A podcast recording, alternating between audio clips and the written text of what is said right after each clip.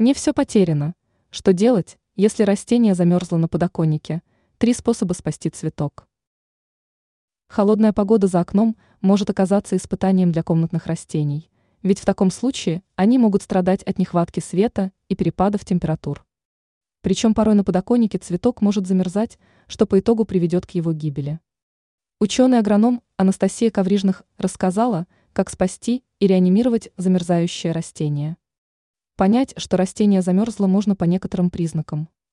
В таком случае его листья могут начать чернеть или желтеть, а после постепенно опадать.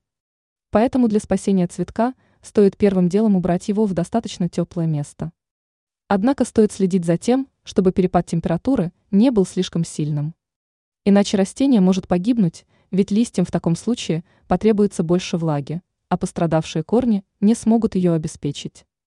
Если цветок стоял на морозе, то сначала надо просто поставить его в комнату на пару часов. После в таз надо налить слегка теплую воду и поставить туда горшок.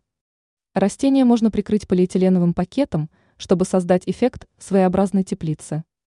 Кроме этого, растение может замерзнуть из-за так называемого холодного пересушивания. Это происходит, если поливать цветок слишком холодной водой.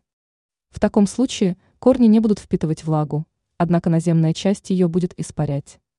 По итогу цветок может достаточно сильно обезвоживаться.